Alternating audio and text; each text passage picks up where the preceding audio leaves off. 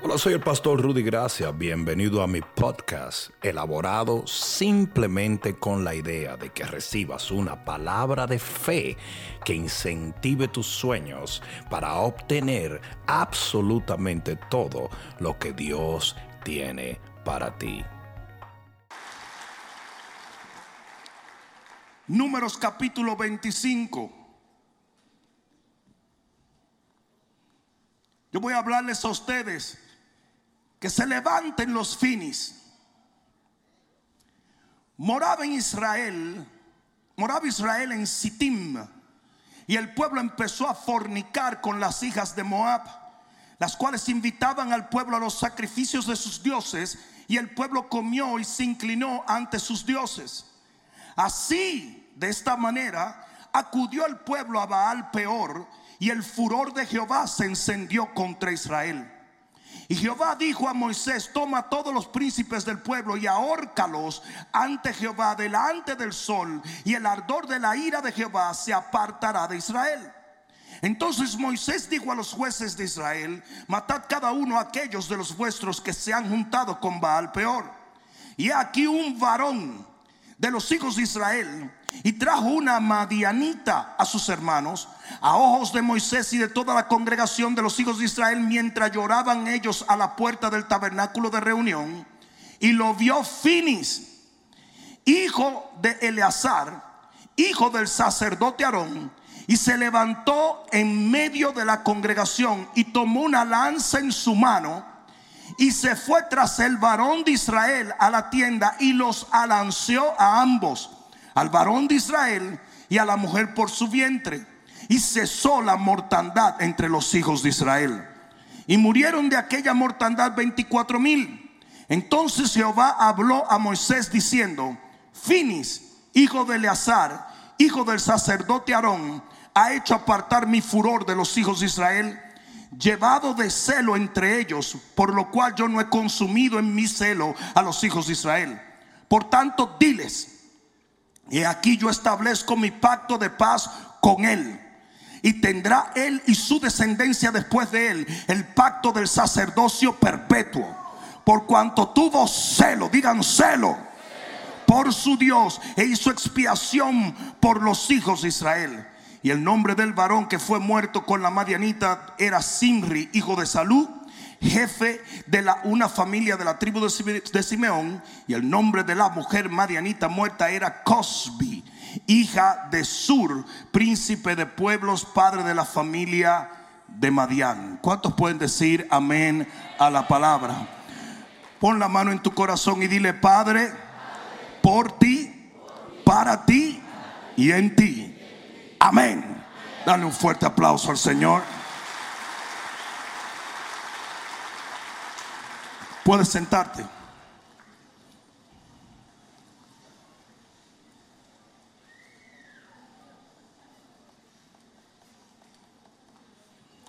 La misión del pueblo de Israel era conquistar los pueblos de alrededor. Era literalmente llevar el reino de los cielos a esos pueblos, derribando sus altares, y ofreciéndoles un mejor camino, el camino de la salvación. Esa es la misión de la iglesia hoy en día. Nunca ha cambiado. Sin embargo, el enemigo le tendió una trampa al pueblo de Israel. Y los reinos que ellos estaban supuestos a conquistar, el enemigo que ellos estaban supuestos a destruir, los altares que ellos estaban supuestos a derribar, ahora pasaron a ser parte de sus vidas. Porque comenzaron las mujeres de Moab a invitar a los israelitas a fiestas. Y en esas fiestas ellos comían y todo era muy inofensivo.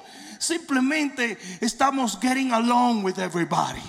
Esa es la iglesia progresista la iglesia que quiere igualdad, la iglesia que ahora se ha contaminado con esto de vamos a amar a todo el mundo, hasta el diablo tenemos que tenerle pena. Y dice que la iglesia en aquel entonces, que era el pueblo de Israel, comienza a comer con la misma gente que ellos debieron conquistar. y comenzaron a fornicar. Se comenzaron a acostar con estas mujeres, se comenzaron algunos a casar con estas mujeres, cuando eso estaba prohibido. Y al final, y aquí es donde viene exactamente lo que el diablo persigue cuando hace que tus principios en Dios se relajen. Al final el pueblo terminó adorando a la entidad diabólica que se llama Baal Peor, que quiere decir Señor de la casa. Las casas de Israel pasaron al dominio del enemigo. ¿Y cómo comenzó todo? Simplemente con una comidita. Simplemente con una amistad. Y eso es lo que le ha pasado a la iglesia cristiana. Hemos querido ser tan chevernisco que hemos comenzado a comprometer nuestros principios. A Dios es a quien tenemos que agradar y no al hombre. Las iglesias hoy están llenas de cristianos fornicarios, cristianos comunistas, cristianos por aquí, por allá. ¿Por qué? Porque se han, han, hecho un pacto con el mundo y no se han dado cuenta que esto que han hecho ha encendido la ira de Jehová. ¿Saben lo que pasó cuando esto sucedió? Que vino una pandemia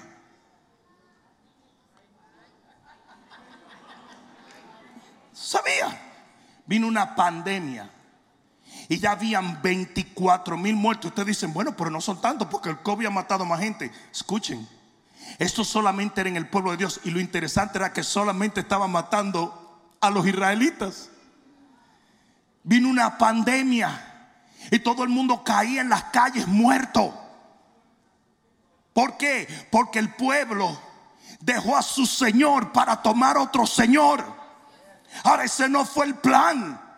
El plan era simplemente, vamos a ser más chévere, vamos a ser más nice y vamos a meternos con la gente, pero se contaminaron. Porque la luz y las tinieblas no tienen concordia, como Jesús no tiene concordia con Baal. Nosotros tenemos que vivir por los principios del reino de los cielos y no podemos permitir que el diablo se mete en nuestras casas.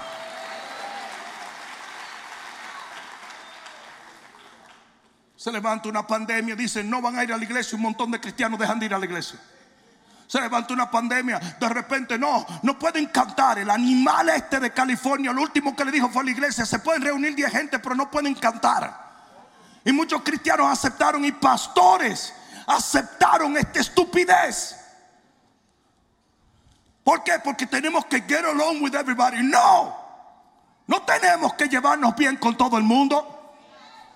Nosotros somos luz y la luz siempre va a causar algo en las tinieblas.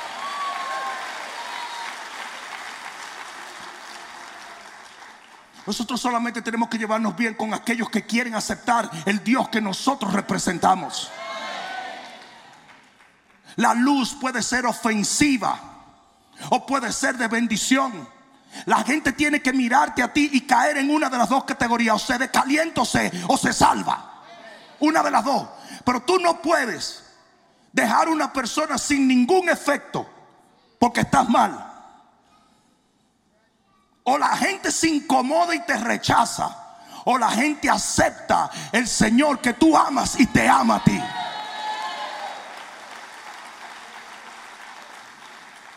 Hoy en día existe lo que se llama el Evangelio progresista. Son más mundanos que el mundo. Ah, me vas a dejar solo ahora. Me vas a dejar solo ahora. El Señor le habló a Moisés, porque eso es lo glorioso, que Dios siempre habla. Yo dije, Dios siempre habla. Él no nos abandona, Él no nos deja tirado, Él siempre habla. Pero esta vez le dice a Moisés, yo voy a querer que tú hagas algo muy interesante y que escuchen los pastores de nuestra generación en este momento. Por cuanto el pueblo fue sometido por el enemigo, en vez de someter al enemigo, ahórcame a los líderes. Levanten las manos los líderes de ese.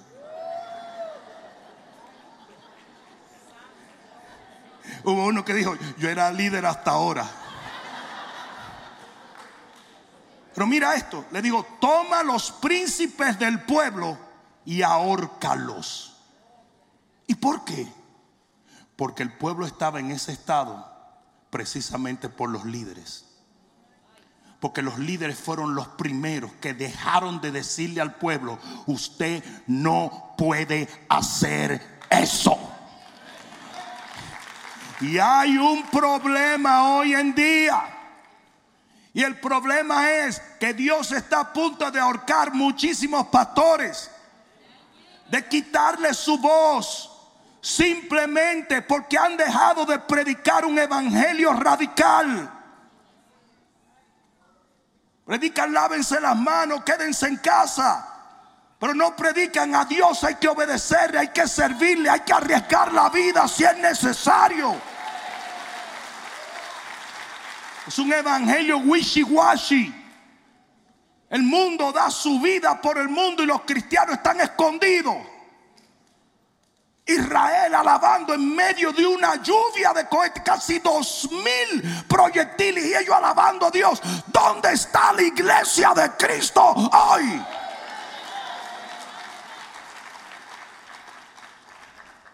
¿Te imaginas alguno de esos judíos diciendo, vamos a ejercitar prudencia? ¿eh? todo el mundo para su casa que están cayendo cohetes. Eso es lo que los pastores se dedicaron a hacer en este tiempo. Como, como, si, como, como si morir para Cristo no es una bendición. Si hay gente que se muere en el inodoro de su casa. Qué locura. Qué locura. Si el, el, Señor le dijo, Moisés, me vas a ahorcar, que quiere decir literalmente quitarle la garganta me vas a ahorcar a los líderes. Moisés dijo, vamos a tener un servicio especial. Vamos a guindar a todos los pastores ahora.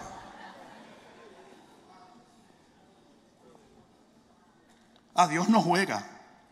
Yo dije, Dios no juega. Yo dije, Dios no juega. Había que silenciar los argumentos.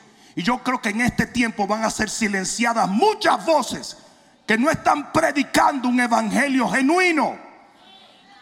Lamentablemente, las redes sociales se han convertido en el pastor virtual de la gente hoy.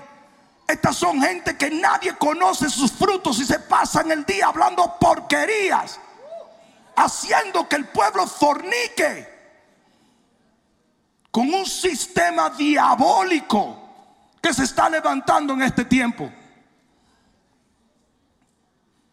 tienen que ser ahorcados. Sus voces tienen que ser silenciadas. Literalmente yo les pido a Dios que los quite de medio.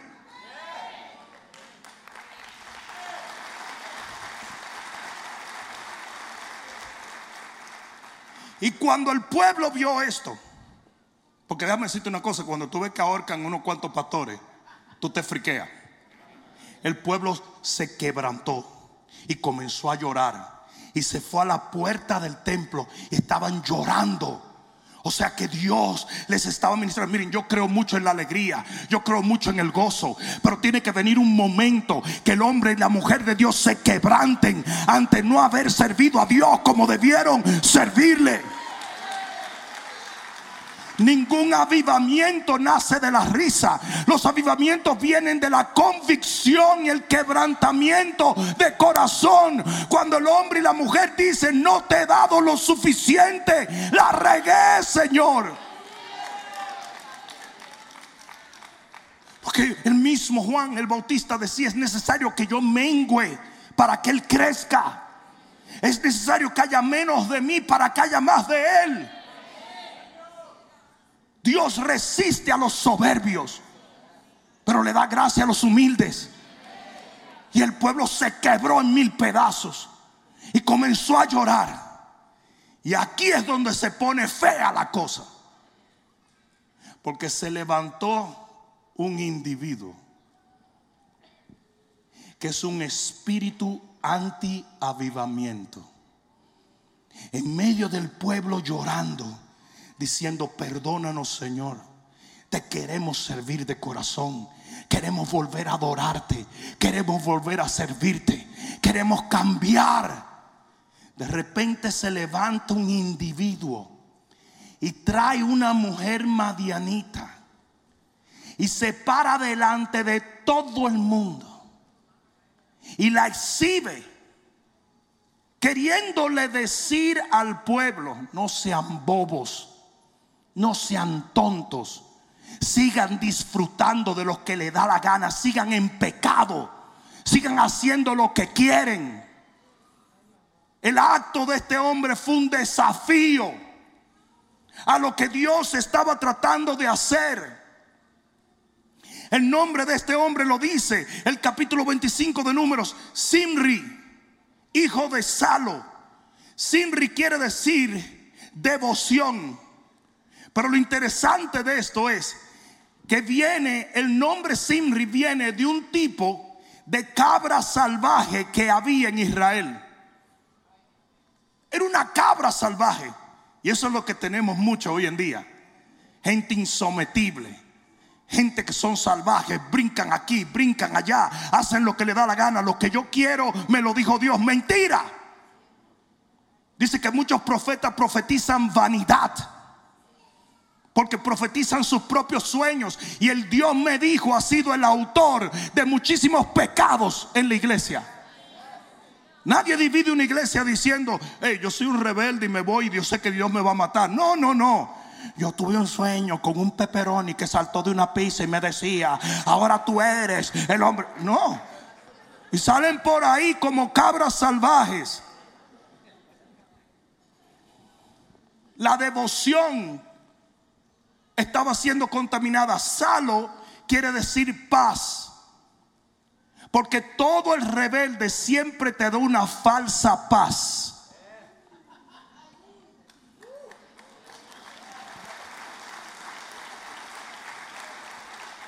¿Saben lo que muchos pastores decían en tiempo de pandemia? It's to be okay. Yo decía, no, it's not to be okay. Está bien, está bien, todo tranquilo, todo va a salir bien. No, no vayan a la iglesia, no, no haya nada, todo va a salir bien. Mentira.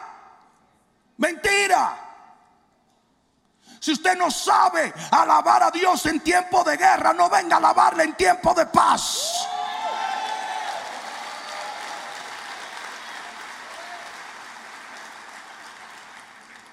La madianita se llamaba Cosbi, hija de Sur. Y Cosbi quiere decir, viene del hebreo, seducción, trampa o engaño. Sur quiere decir roca. Porque siempre el que te engaña te va a dar un falso apoyo. Te va a hacer sentir paz. Y estos dos fornicarios se presentaron delante de todos los que estaban llorando porque entendían lo que Dios estaba diciendo. Yo le voy a preguntar una cosa. ¿Cuántos están entendiendo lo que el Señor le está hablando a esta generación? y se pararon a darle una idea falsa.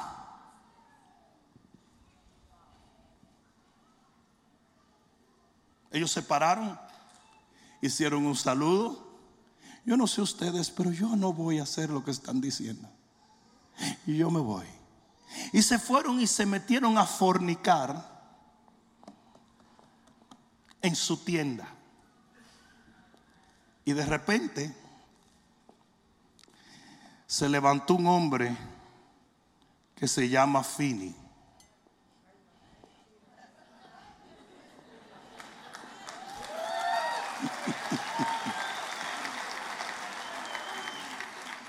Y cuando vieron a Fini con esta cuestión en la mano, la busqué corta para no asustar a la gente.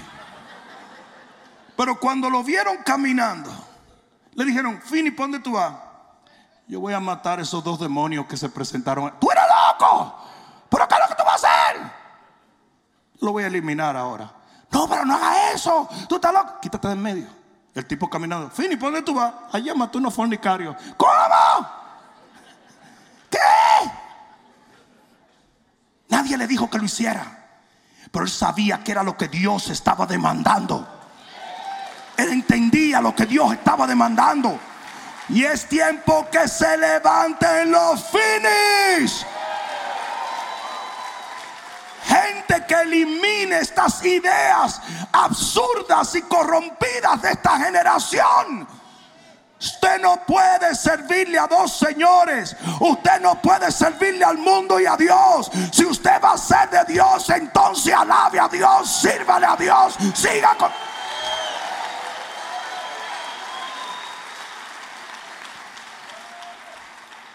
El pueblo se confundió cuando vio estos dos tipos. Pero cuando la gente vio a Finis, dijo, "Mm, esto se está poniendo feo. El nombre Finis significa bold, que quiere decir, oye bien, lo contrario a débil y sometible o subyugable. Lo- eh, bold quiere decir intrépido, desafiante, rudo, audaz, abrupto, precipitado y bravo. Y eso es lo que se necesita hoy. Cristianos intrépidos, cristianos audaces, cristianos...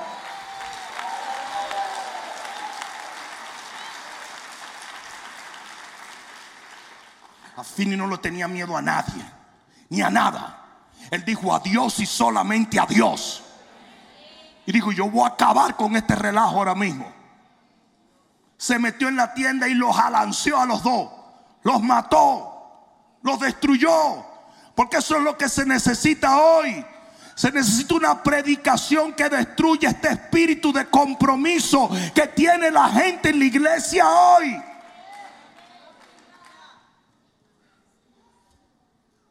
Los, los dueños de los restaurantes se, se reunieron todos y demandaron el estado de California para que abrieran los restaurantes, pero no hubo un pastor que hiciera esto, solamente George McDowell, MacArthur, solo MacArthur se atrevió. Dijo, ustedes me quieren meter preso, métanme preso. Lo fueron a buscar 75 veces y no pudieron ponerle una mano encima porque cuando usted se para por el cielo, el cielo se para por usted.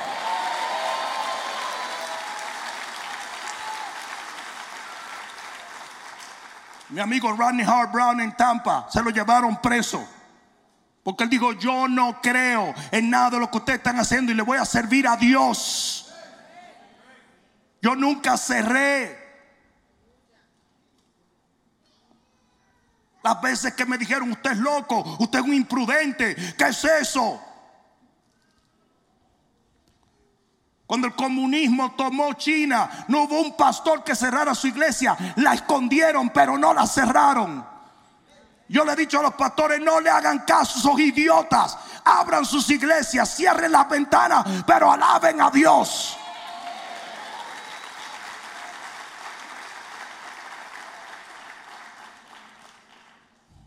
Él los persiguió y los alanceó, los mató porque representaban un espíritu de fornicación. Hay un adulterio espiritual. Es el adulterio que cometen muchos cristianos con el mundo.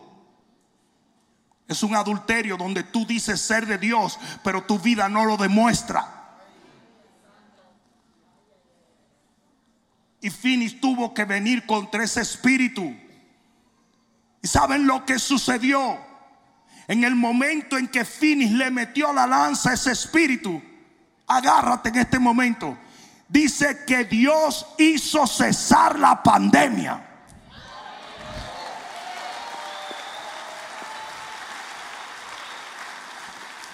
Cada vez que un cristiano compromete su posición, está siendo responsable por la muerte de multitudes. Porque nosotros somos la sal de la tierra. Y si no hay sal, se destruye todo.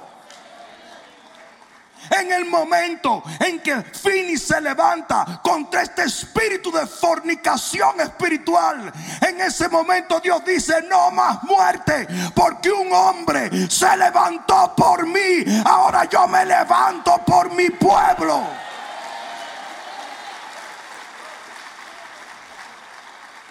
Cesó la pandemia. No hubo un solo muerto más. No hubo un solo muerto más. Cuando la iglesia es radical, cuando la iglesia tiene una fe radical, detiene la muerte donde quiera que esté. Montón de gente esperando los políticos corruptos.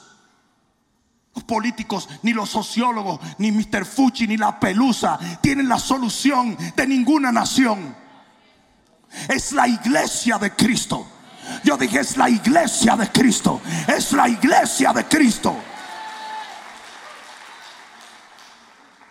Pero no mientras vivimos en un evangelio comprometido.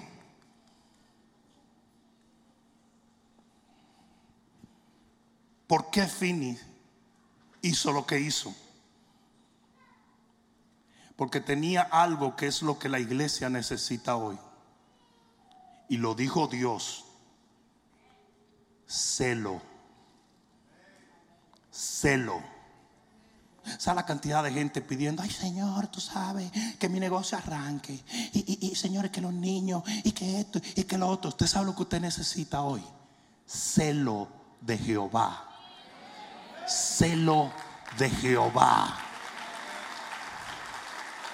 Celo. ¿Y qué es celo, pastor?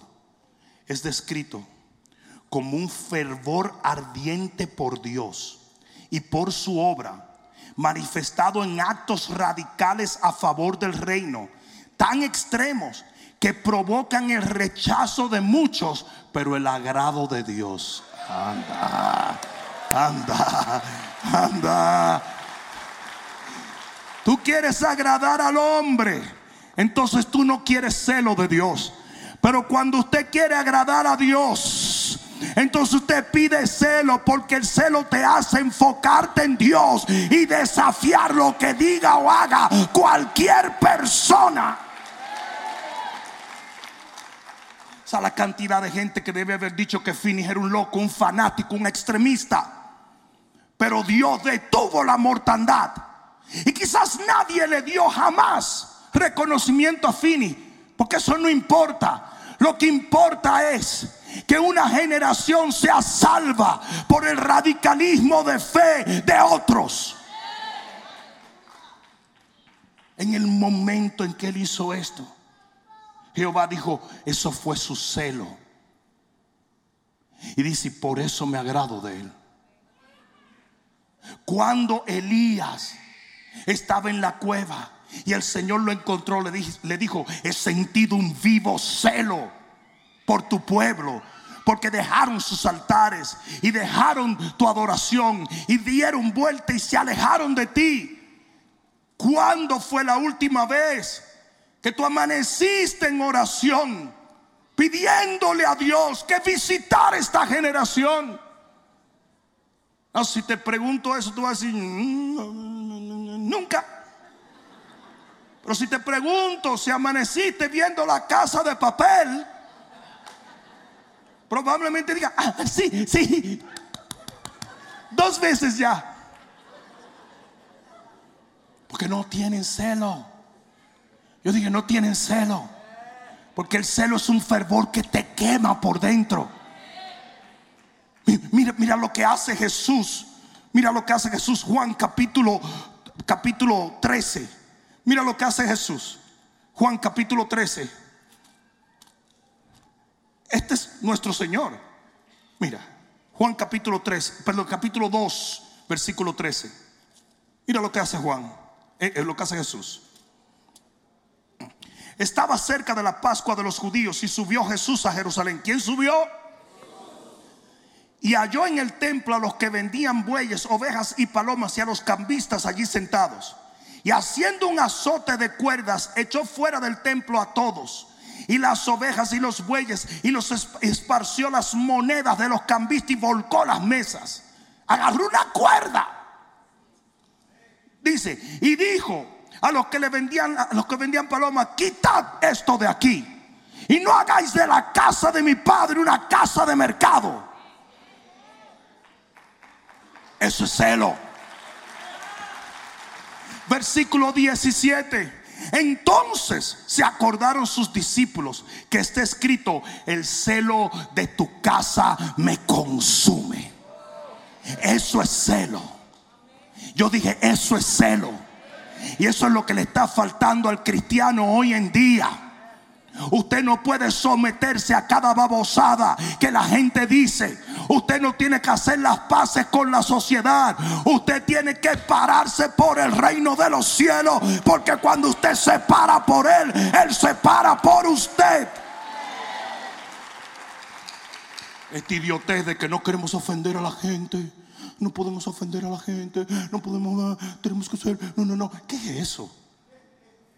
Hasta los transexuales dicen lo que le da la gana. Los homosexuales dicen lo que les da la gana. Los terroristas dicen lo que les da la gana. Y la iglesia está tímida. Tímida. Eso tiene que cambiar. La iglesia necesita celo. Dice Pablo en segunda de Corintios 11. Mira lo que dice en segunda de Corintios 11. Mira lo que dice, y este es el apóstol Pablo.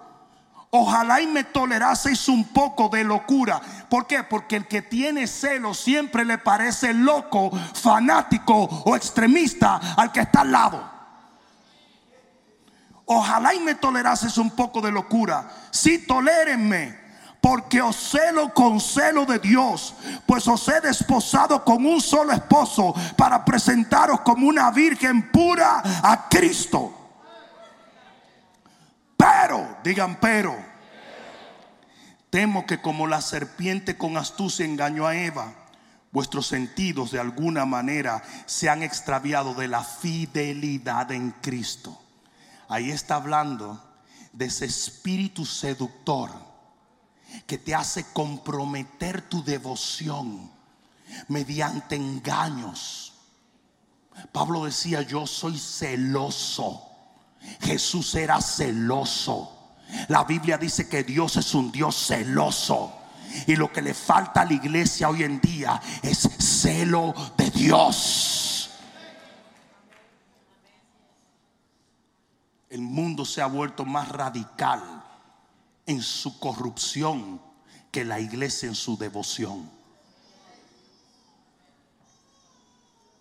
Si tenemos los cristianos escondiéndose en las casas para que no les dé el COVID, pero la gente de BLM salía a las calles a romper todas las iglesias. Y no le importaba nada. Comunistas, puros comunistas. En Colombia, las iglesias cerradas, pero los protestantes afuera. ¿Qué es eso? Porque el mundo se ha vuelto más radical que la iglesia. Cuando la Biblia dice, el reino de los cielos sufre violencia y los violentos lo arrebatan. Tiene que venir un celo violento en el pueblo de Dios.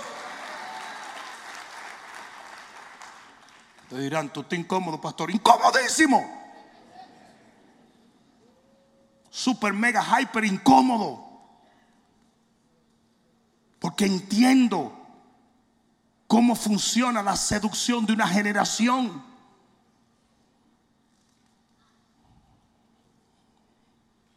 Termino con esto. Miren la sentencia que Dios le pasó a Fini. Mira la sentencia. Recuerden que todos los príncipes lo ahorcaron todos los príncipes ahorcados. Pero a Fini, mira la sentencia que le toca. En el versículo, capítulo 25, versículo 10, nuestro texto dice, y murieron, versículo 10, entonces Jehová habló a Moisés, diciendo, Finis, hijo de Eleazar, hijo del sacerdote Aarón, ha hecho apartar mi furor de los hijos de Israel, llevado de celo entre ellos, por lo cual yo no he consumido en mi celo a los hijos de Israel. Por tanto, diles, he aquí yo establezco mi pacto de paz con él. Hay muchos que buscan la paz, pero porque tú vengas a la iglesia no vas a tener paz. Usted encuentra paz cuando usted hace guerra por Dios, para Dios y en Dios. Este pacto era para todo el mundo. No. Y ese es el problema que tiene mucha gente que viene a la iglesia. Ahora yo soy de Cristo, yo tengo que tener tanta bendición como lo tiene fulano o mengano. No, no, no, no, no, no. Usted no sabe la vida que fulano o mengano lleva. La devoción que ellos llevan. Lo que ellos invierten de sus vidas en el reino de los cielos. Esto no es una democracia. Esto es una teocracia. Es el único sistema justo porque Dios nos conoce tal y como somos. Cualquiera puede aparentar una cosa, pero Dios ve el corazón de los individuos. Se dieron cuenta que Dios conocía el nombre de este hombre, que conocía lo que él había hecho y conocía hasta el corazón y el celo que llevaba por dentro. Mira lo que dice. Dice, versículo 13, y tendrá él y su descendencia después de él, porque a tus hijos le toca también. Yo dije a tus hijos le toca. Y a tus discípulos también, que son hijos espirituales. Si yo me aflojo aquí, si yo me vuelvo una porquería y comienzo a hacer tratos con el mundo, tú sufres como hoy están sufriendo muchísimos cristianos, de pastores que no están parados en pie de guerra.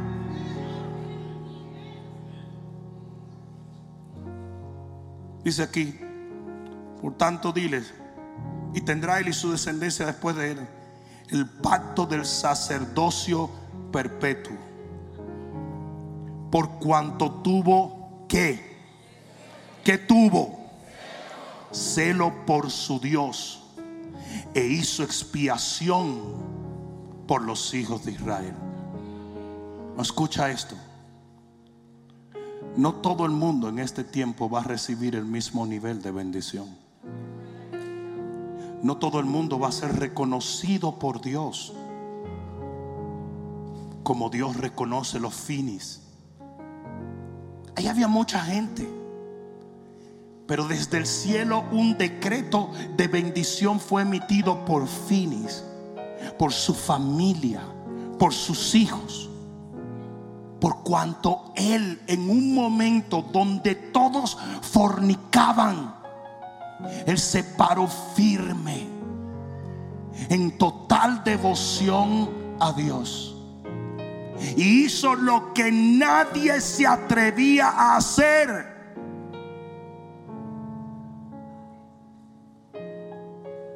Si yo creo de todo corazón que esta generación está en un grave peligro, en nombre de no somos radicales, no somos legalistas, no somos esto, no somos lo otro, tampoco somos como finis.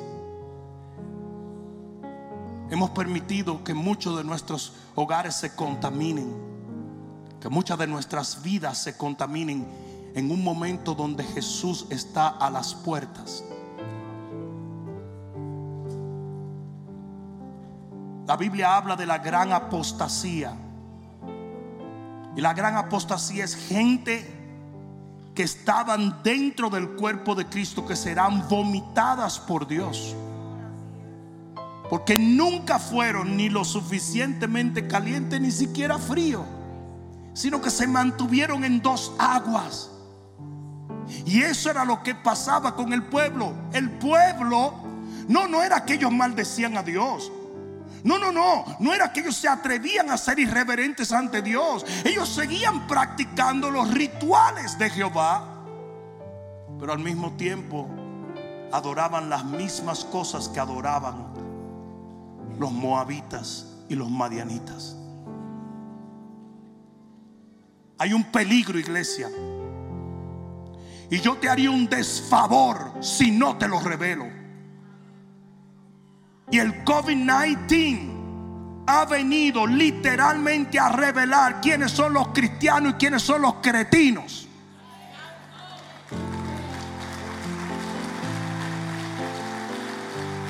Es tiempo de que se levanten los finis en esta generación. De que un pueblo bold, in your face, radical, se levante en un momento tan difícil y le arrebate al enemigo las almas. Ah, quizás esta iglesia no te convence porque tú quieres una iglesia donde todos disfrutemos. That's okay. Go your way and find it. Pero si tú vas a ser parte de este cuerpo, este cuerpo tiene un solo objetivo y es darle infierno al mismo diablo. Si tú lo crees, dale un grito de gloria al Señor. Ponte de pie.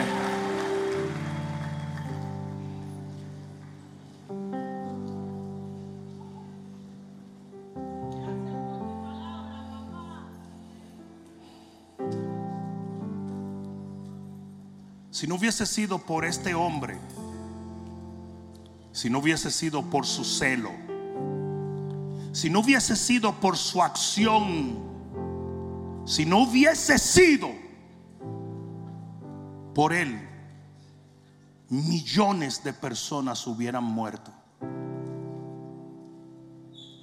Pero en el momento en que ese solo hombre hizo lo contrario a lo que todo el mundo estaba haciendo, en ese momento Él salvó millones de almas. El destino de esta generación descansa en los hombros de cada uno de nosotros. Nadie te engañe. Si esta generación va a ver la luz, si esta generación va a ver la gloria de Dios, se demandará que el pueblo de Dios tome una actitud proactiva y que comencemos a cortar las cosas que comprometen nuestra asignación. Óyeme bien, iglesia. A veces hacer paz con el mundo es declararle la guerra a Dios.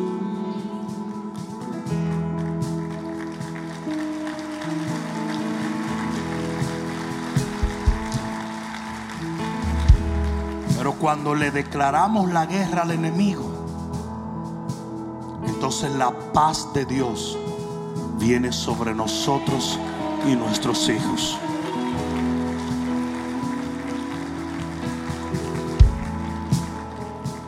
voy a tomar un momento y yo voy a orar por todo aquel que recibe esta palabra como un rema de Dios.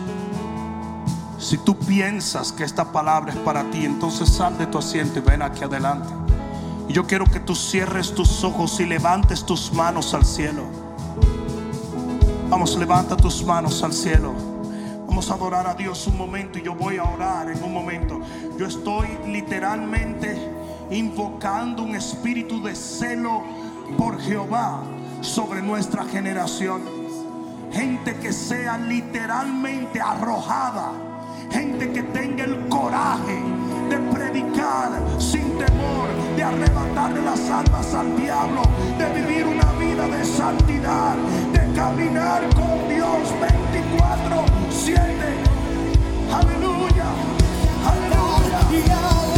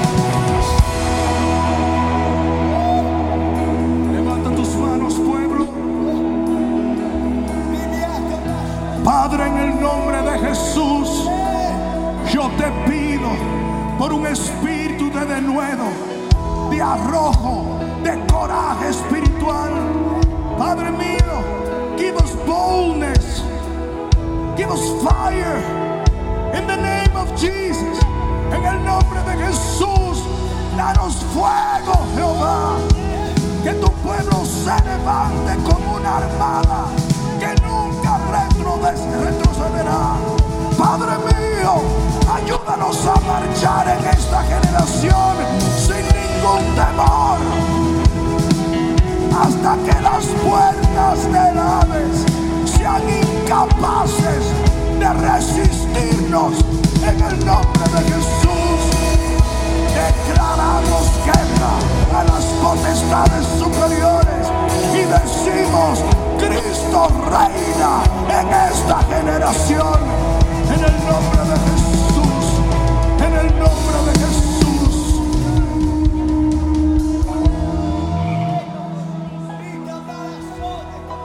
A mí me agrada que Arthur esté aquí en este día. Porque él viene de Brasil. Y Brasil fue una nación que se creyó perdida ante las tinieblas. Gobiernos izquierdistas y gobiernos corruptos. Un crimen y una falta de ayuda social que levantó criminales en todo sitio. Pero la iglesia de Cristo se levantó. Y hoy Brasil está bajo avivamiento del norte al sur, del este al oeste.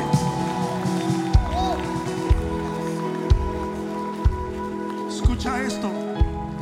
Se dice que en los próximos 10 años, si se sigue convirtiendo tanta gente en Brasil, no habrá un hogar donde no haya por lo menos un cristiano evangélico nacido de nuevo y lleno del Espíritu. Y todo esto lo ha batallado el diablo, pero en todo combate ha perdido. Porque nadie nos puede hacer frente. Nadie nos puede hacer frente. Dios y nosotros hacemos la mayoría. Alguien debió decir amén aquí. Pero necesitamos celo. Yo dije necesitamos celo. Yo quiero que tú levantes tus manos al cielo. Que tú le digas, Padre, te pedimos celo por ti. Danos de nuevo. Danos coraje. Danos valor para hacer aquello que tú nos has asignado en esta generación. Yo predicaré tu palabra sin temor alguno y le arrebataré las almas al enemigo, porque mayor es el que está en mí que el que anda en el mundo. El que lo crea diga amén, amén y amén. Espero que esta palabra cale profundamente en tu alma y que se convierta en pasos de fe que te permitan llegar al destino que nuestro Señor ha trazado delante de ti y de los tuyos. Dios te bendiga.